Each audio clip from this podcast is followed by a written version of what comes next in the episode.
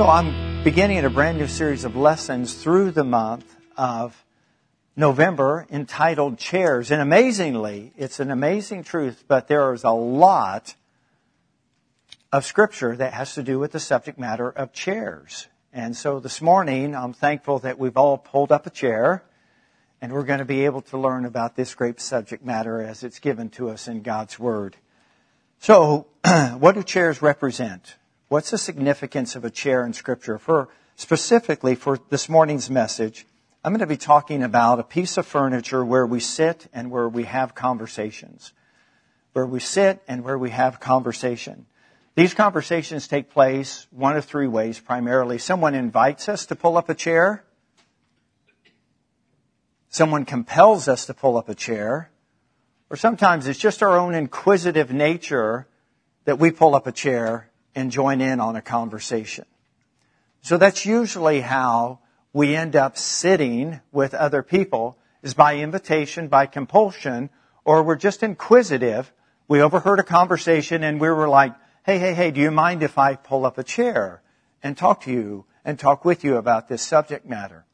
And that can take place in a lot of different locations. Primarily, you know, we think in today's culture, restaurants, coffee shops, but it can also take place in our homes, our residencies, on your back deck, and just any number of places it can happen.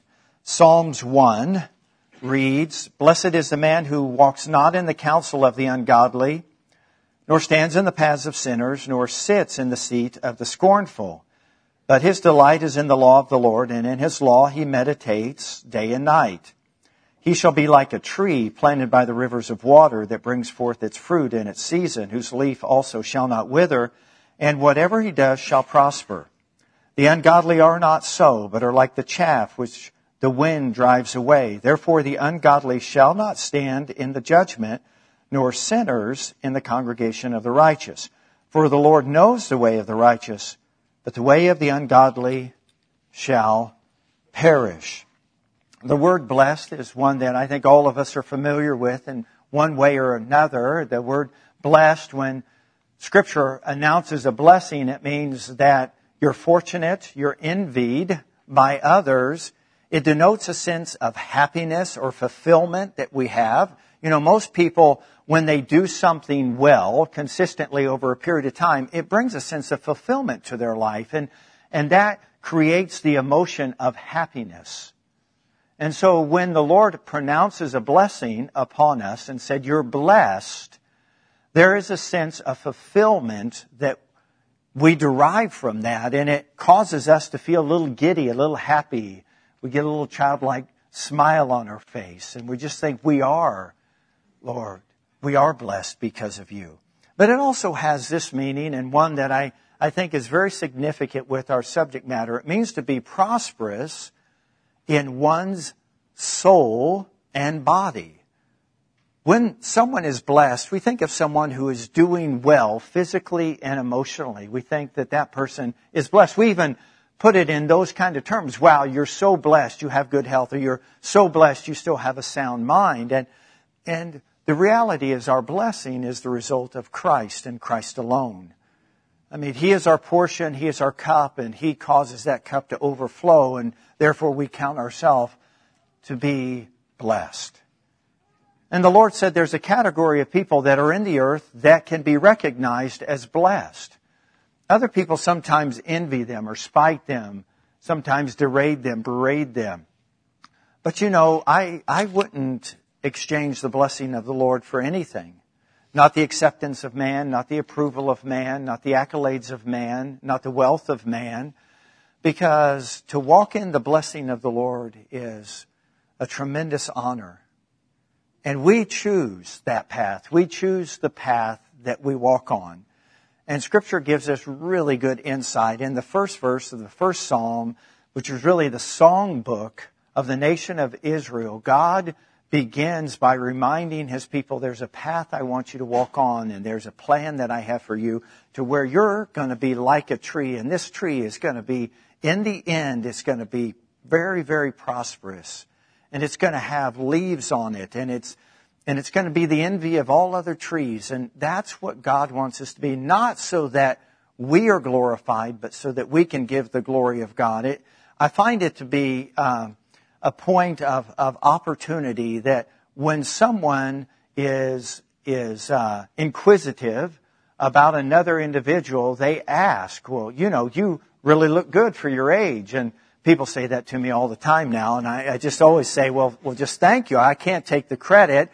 I have to give the credit to Charlene because Charlene takes really good care of me. And we have an adage that we have in our house now, and Luke and I have adopted it, and it's become part of our mantra, and that is Charlene's uh, adage is this: "You will eat it, and you will like it." And I, I can say that there are some things that that you know I looked at and I didn't know if by looking at it if I liked it, but then after a while of seeing the results that it produced, I liked it. I may not have liked it initially, but it grew on me. It grew on me, and over a period of time, I like the results. I like the way I feel. I like the way that you know it, it has uh, changed me. And uh, but and and I would say, well, thank you. You know, I'm blessed because of Charlene. She's really done the yeoman's work, and and I am the benefactor. And the same thing can be said to us as Christians when people look at us and they say, you know, your countenance looks bright, your eyes look clear, and your gait looks strong, and you look good. And, and I, I, we have to say, is it, honestly, that's not because of us. It's because the Lord has shined His face upon us and, and lifted our countenance, and the Lord has been good to us and faithful to us. Despite our unfaithfulness, He can't deny Himself. Denied our, uh, Despite our sinfulness, God is faithful to forgive us and to cleanse us. And He loves us with that unconditional love. He is constantly, you know, cheerleading for us. Thanks be to God for His great love. Because of Jesus Christ, we are the blessed of the Lord. So, but there's also this other word in the first psalm, scornful. And let me share with you what this word means in scripture. It's, it's akin. Do you know what that means? It's a relative to. It's a relative to scoffing and mocking. Wow. Scoffing, mocking, and scorning are all synonyms. They run together. It means to ridicule, to belittle, to be contemptuous towards or disrespectful towards another human being means to laugh at someone, to taunt them, to jeer, in a manner of devaluing and disregarding their purpose or their goodness because of God. It can also be levied towards institutions or towards those that are in authority. And when scripture tells us, do not sit in the seat of the scornful, it does so to protect us. It does so to protect us. And I, I want to share with you three things that it protects us from. It protects us from becoming defiled. That means soiled, contaminated. You know, your soul can become soiled and contaminated if you sit and begin to converse and interact with people that are scornful, that are mockers, that devalue others, that despise others, that belittle others. It impacts your soul. What you hear impacts you. Environment matters. The people you're around, it creates an environment. Words create an environment. They create imagery. They shape image. They forge faith. Or they degrade it. So we have to choose where we sit very wisely. And that's why the psalmist says, you know, there's a place I don't want you to sit. Because sit means almost as if we are complying and in agreement with the conversation. That we're all in. That what you say, I agree with. And that I'm wholeheartedly on your side. And so that's the context in which this scripture is given to us in Psalm 1. It's not, it's not talking about sitting with someone and, uh, you taking one side of the coin and them taking the other. It was saying, when you're invited by a scornful person, a person that has a reputation of belittling others, devaluing others, disrespecting others, pass up on that opportunity. Even if you're inquisitive as to what they have to say or the conversation where it may lead, even, even if it's pulling on you and just don't pull up a chair. Do not pull up a chair in that moment lest you become defiled. The second thing that can happen if we, if we grab a seat with those that are scornful is that we become deceived. The darkness in them becomes light to us. And Jesus said that is the most dangerous form of deception is when we call evil good and good evil. And he said, beware, beware. Jesus is giving us a warning, lest the light in you be darkness. Some people say, I just want to illuminate you. I just want to, you know, get you caught up on the current times. I just want to fill you in on the facts of what's really happening. Pull up a chair. I've got something I want to say to you. It's like the spider saying to the fly, pull up a chair. I have a web I want to weave around you. And pretty soon becomes entrapped and deceived. We have to be careful of the cunning craftiness of the enemy and how he, you know, tries to set the table for us through an invitation or just through a compulsion. Come on, come on. You need to know what I know. I have something to say to you that will make your life more valuable, make you more important, cause you to be more promotable, cause you to have more money and influence. It's the, it's the bait, but be careful because there's a hook with it. And the, and the third thing that we have to be careful of if we partake in the seed is, is first it can soil us or defile us. It could deceive us. The third thing I think is maybe the end of what happens if you sit in this chair long enough. And that is you and I become deaf. We can't hear. We can't hear the still small voice of the Lord anymore because our heart has become hard. We've taken an offense with whoever we're sitting with. Whatever their sin is becomes our sin. Whatever their battle becomes, becomes our battle. Whatever their issues are, become our issues. And that's something we have to avoid. And the Lord has given us wisdom and counsel to avoid this position from becoming defiled, deceived, and deaf. You know, it's a sad thing when, when someone physically can't hear, but it's even sadder when someone can't sense or hear the still small voice of Christ anymore.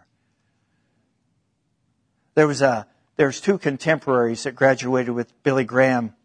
Billy Graham went on, as we know, and had a, a, a very, very fruitful ministry, but one of his contemporaries really wrestled with some of the things of the Lord and ended up, you know, sort of walking away from Christ and walking away from his faith.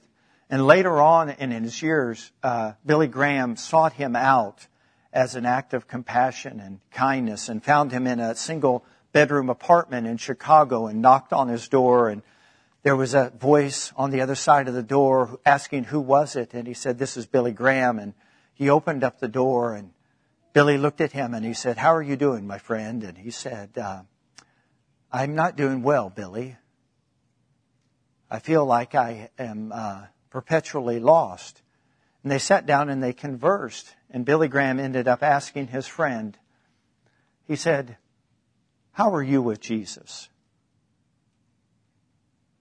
How are you with your Savior? And the man said, I haven't heard for years. I can't hear anymore. Have I gone too far? And Billy Graham, as humble of a man as he was, you know, just got down on his knees and prayed that his heart would become softened again so he could hear the still small voice of the Savior. You know, seats are important.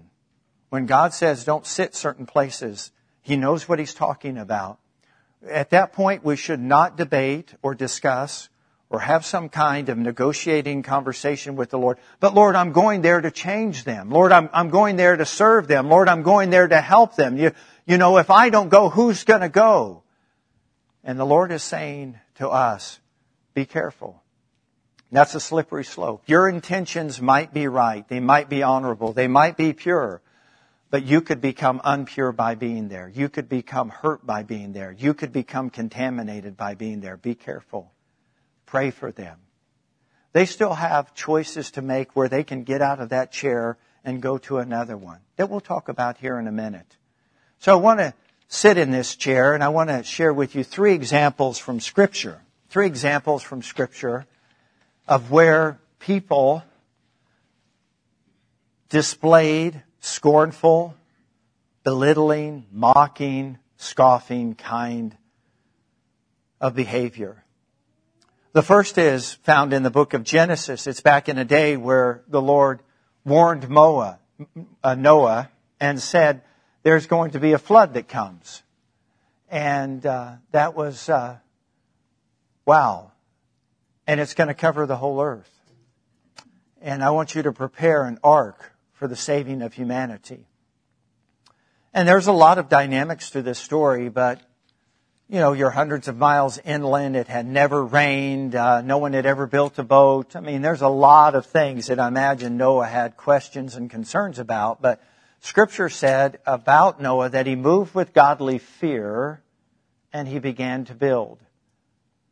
But while he was building, it said that he grew up in a, in a generation where people just belittled and made fun of him and mocked and scoffed and devalued him and thought he was crazy and needed to be institutionalized until one day when the heavens gave way and the fountains of the waters of the deep broke and what God said came to pass. And there's a lot of people that in today's society are mocking and scoffing and believers that are promoting the second coming of the Lord, that the Lord's going to return soon, that the signs of the times are around us. They're evident. Even Peter in his writings said in the end times the world would be filled of those that are mocking and scoffing and belittling the people of God and the person of God. That's one of the indicators that the day of the Lord is at hand. And, and we can see that. The second example that I want to share with you was there was a, a man that was chosen by the Lord. He was a Nazarene. His name was Samson. And as long as he stayed on the path that God had for him and was fulfilling the purpose that the Lord had called him to do, then the Lord blessed him. And he was a mighty man, a strong man. And while he had, you know, some interesting taste in women and he had some issues within his own character, and was a bit, a bit of an egotist, when he obeyed the Lord, he was blessed and he was mighty and he was strong, did great exploits for the Lord.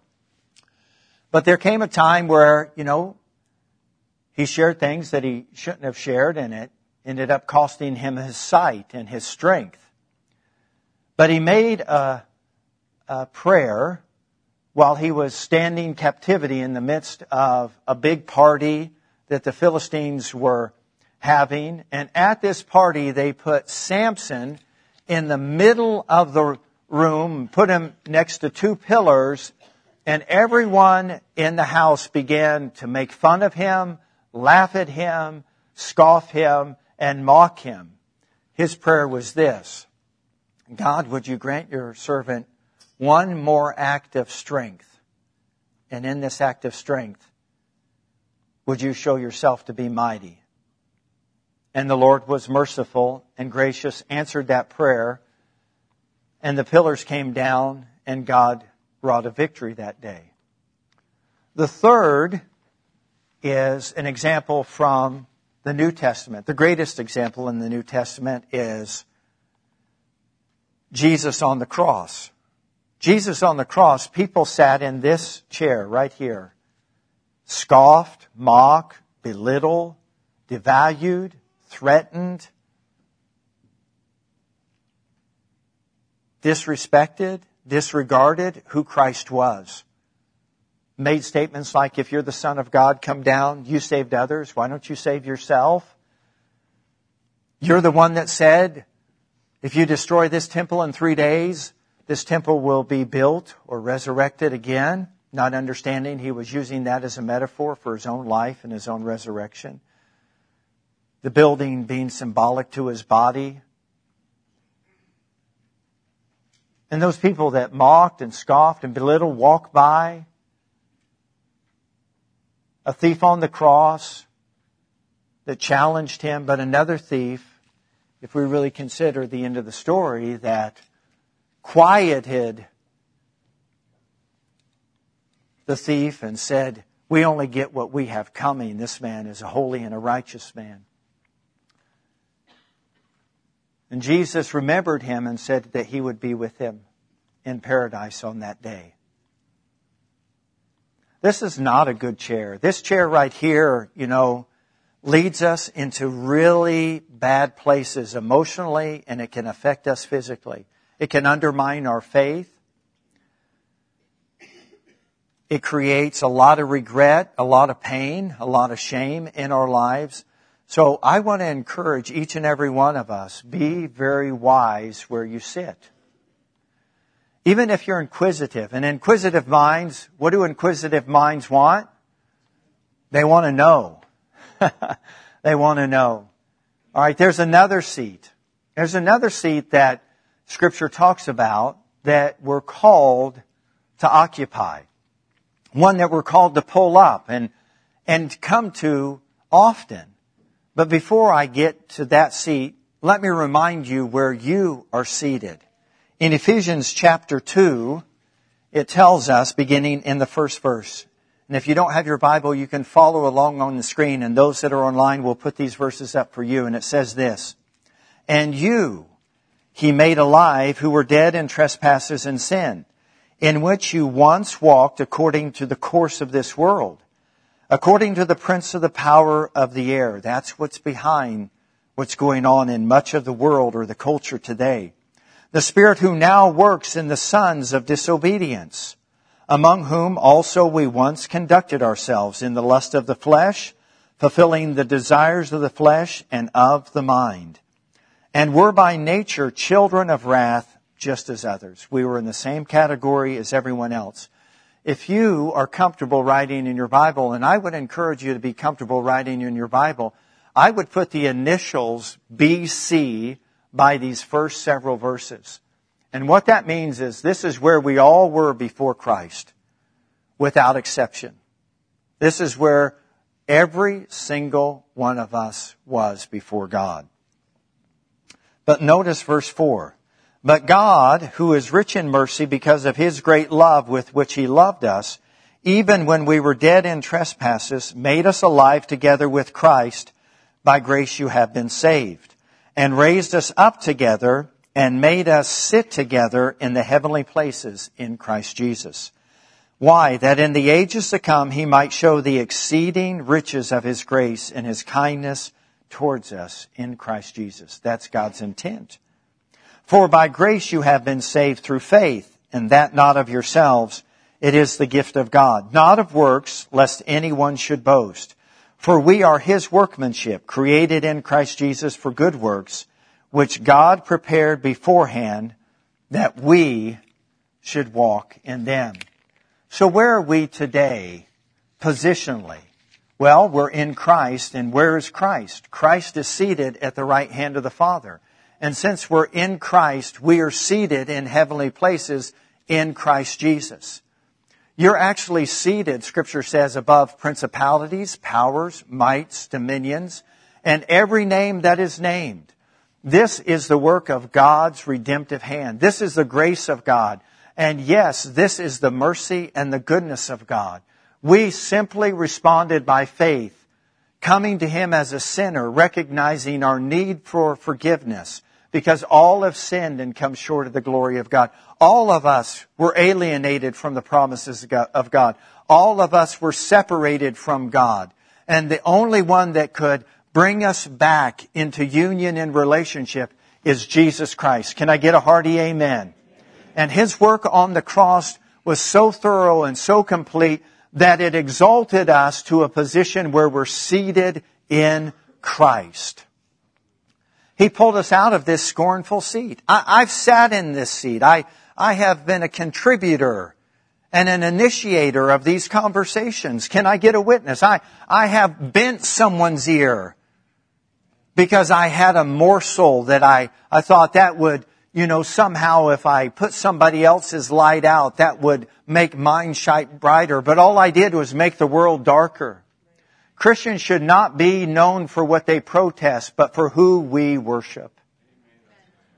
For who we serve, for who we love, for the life that He has given unto us and the eternal life that is to come. We should be known as people of praise.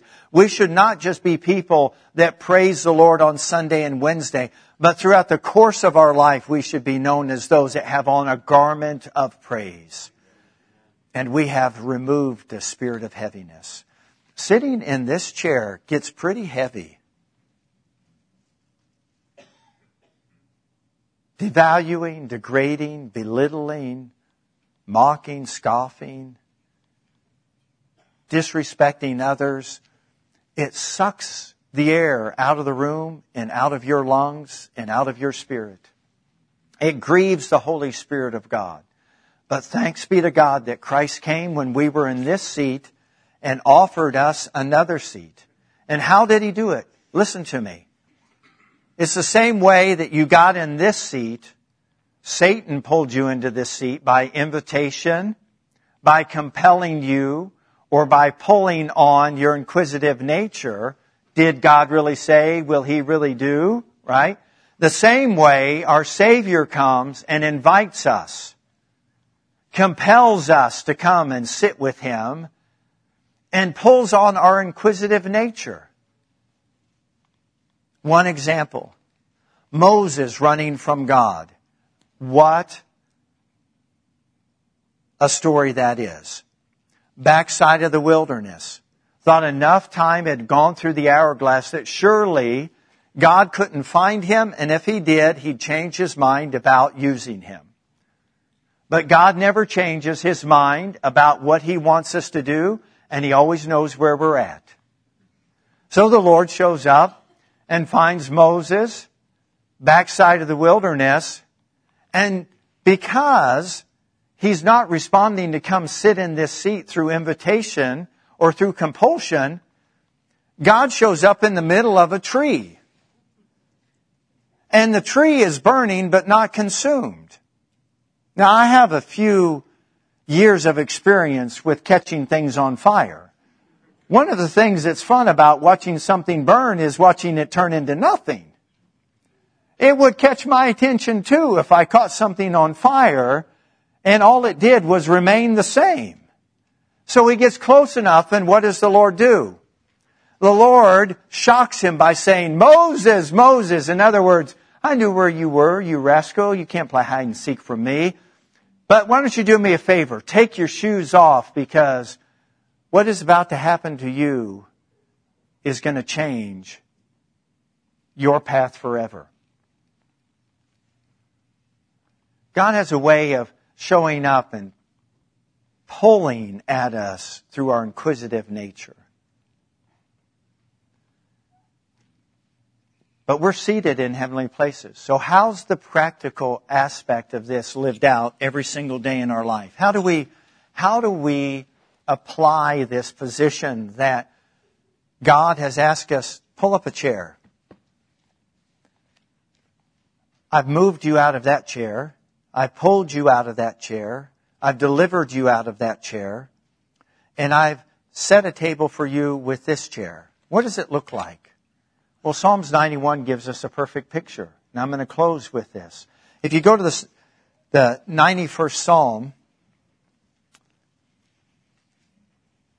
and once again we'll be putting this scripture reading up for everyone to look at who doesn't have a copy of scripture. Psalms 91 says, He who dwells in the secret place of the Most High shall abide under the shadow of the Almighty.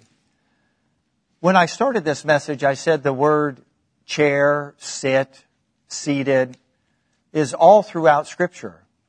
Well, it really is. It's in this first portion of the first verse of the 91st Psalm. And you really, honestly, I, didn't know that till this week. I'm not embarrassed by that. It just shows me the depth of God's Word. I, am not ashamed to say that I don't know everything in the Bible. I haven't arrived. I, I don't have full illumination or full light. I, I have no trouble acknowledging that because I think it's a text that we'll be looking at for all eternity. And so to think that I'm going to distract all of the light and all the revelation while I'm here for my short stay is a- absolute, you know, it's not even realistic, is it? So when I say, I was amazed, I don't say that as a point of trying to sell something or to be cute. I, I was amazed. You know the word dwell here? He who dwells in the secret place of the Most High implies a seat that needs to be occupied. A place to sit. He who sits occupies, settles down. We use the word abide. King James, New King James, other translations use the word dwell. You know, we would say stay at. Well, how are you going to stay somewhere? You don't stay somewhere standing. I never went to a hotel and just stood there. I'm going to, I'm going to get a hotel room and I'm not going to use the bed. I'm not going to use the chair. I'm just going to stand here. Well, that's really silly.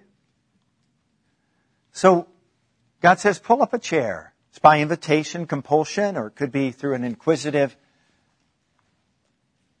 work of God that pulled us in to sit at this chair. And notice what it says. If I choose to sit in this chair, I'll learn a lot more about where I'm seated in heavenly places, how the Lord works in my life, because He's already placed me there as, as His own says, I'm gonna, I will abide under the shadow of the Almighty. I'm in a really good environment. We could put it that way. I will say of the Lord, He is my refuge, my fortress, my God, and Him I will trust. There's no belittling, no degrading, no mocking, no scoffing God. When we're in this chair, we're like, the environment's incredible. As a matter of fact, I feel like I'm in a fortress. I feel in this chair like I'm loved and protected. I feel secure and safe. I, never felt that way over in that chair. I always felt like, you know, I had to get one more dig, make one more sarcastic statement, one more barb, one more little funny joke. Always was, you know, looking for attention and acceptance. Over here, I feel like I don't have to do anything but sit here. Like the environment is so restful and peaceful. It's like my enemies are really having a hard time getting to me.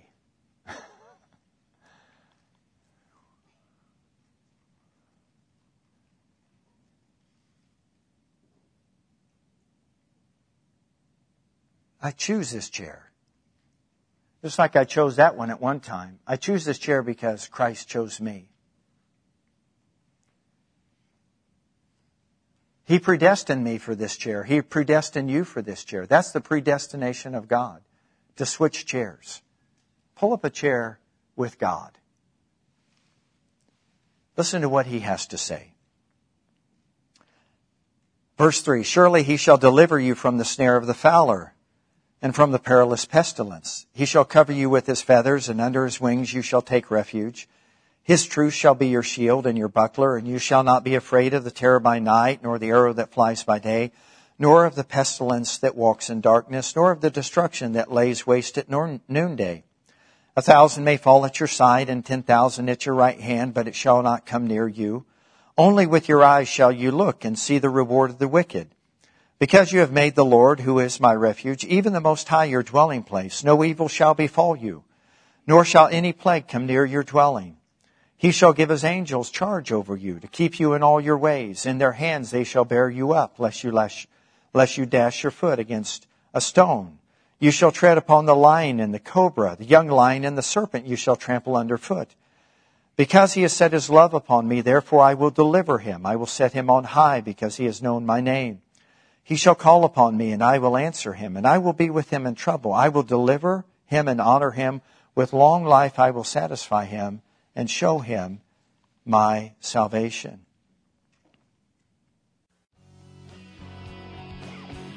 Thank you for listening to today's message. We hope that it encouraged or inspired you to God's best. If you have any questions about today's message, need prayer, or would like to learn more about Living Word Fellowship, please call 641 828 7119 or visit us at lwfknoxville.com.